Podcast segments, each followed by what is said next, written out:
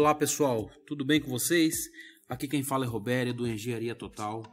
A gente vai dar início aqui à nossa primeira videoaula falando sobre matemática básica e a gente vai falar nesta videoaula, pessoal, sobre conjuntos numéricos, tá ok? E vamos dar uma passada sobre grupos numéricos também, tá ok? E depois a gente fala sobre a nossa próxima videoaula. Então vamos lá, pessoal. Conjuntos numéricos compõem uma parte fundamental da matemática. O primeiro conjunto que a gente vai falar são os conjuntos dos números naturais. Conforme a gente está vendo no exemplo, pessoal, esse grupo tem início a partir do zero e vai até o infinito. Esses são os números que formam os conjuntos dos números naturais. O próximo são os números inteiros. O, que são os números inteiros? São os números representados por essa letra Z que vocês estão vendo aí, os números inteiros eles compõem já de número negativo e compõem o zero também. Então a gente tá, tem no exemplo aqui o menos 2, o menos 1, um, o 0, o 1, um, o 2. Ele vai do menos infinito até o mais infinito, tá ok?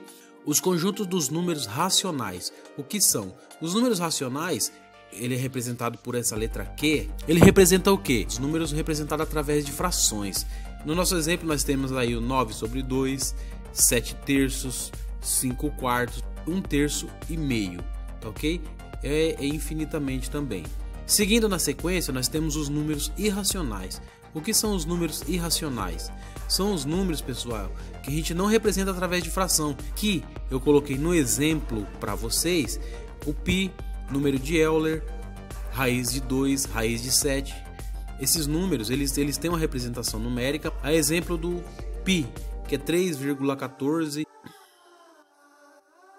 em seguida, nós temos os números reais. O que são os números reais? Os números reais é o conjunto onde todos os conjuntos fazem parte. O que, que isso quer dizer?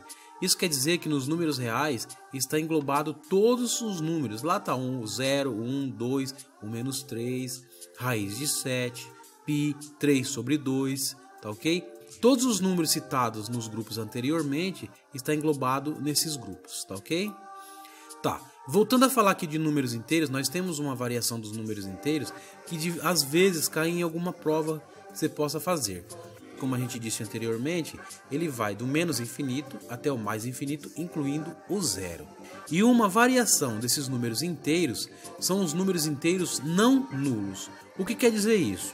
Os números inteiros não nulos, ele representado por esse z com um asterisco aí em cima, como vocês estão vendo aqui no nosso exemplo, números inteiros não nulos é igual a z menos zero, que quer dizer o quê?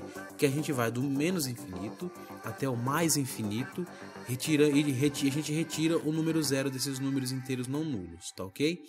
A próxima variação são números inteiros negativos. Como o próprio nome diz, ele representado por esse z com sinal negativo, ele quer dizer que só é representado por números negativos, como está no nosso exemplo aqui, menos 3, menos 4, menos 2, menos 1, do menos infinito até o 1, sem contar o zero também. Então. E temos também os números inteiros positivos. Ele é representado por esse z com sinal positivo aí, ele é representado apenas por números positivos. Isso aqui, pessoal, a gente precisa ter uma atenção um pouquinho maior, porque às vezes cai em alguma prova e você já está ciente do que pode ocorrer. Então, agora nós vamos falar sobre grupos numéricos.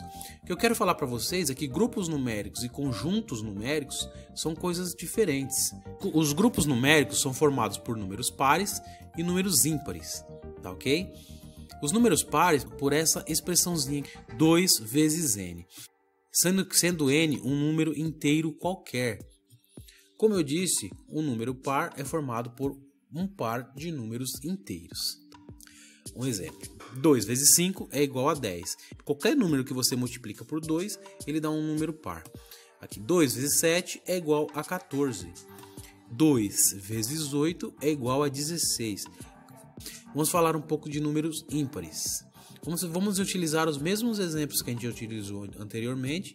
Número ímpar, 2 vezes n mais ou menos 1. Lembrando que n pode ser qualquer número. Um exemplo.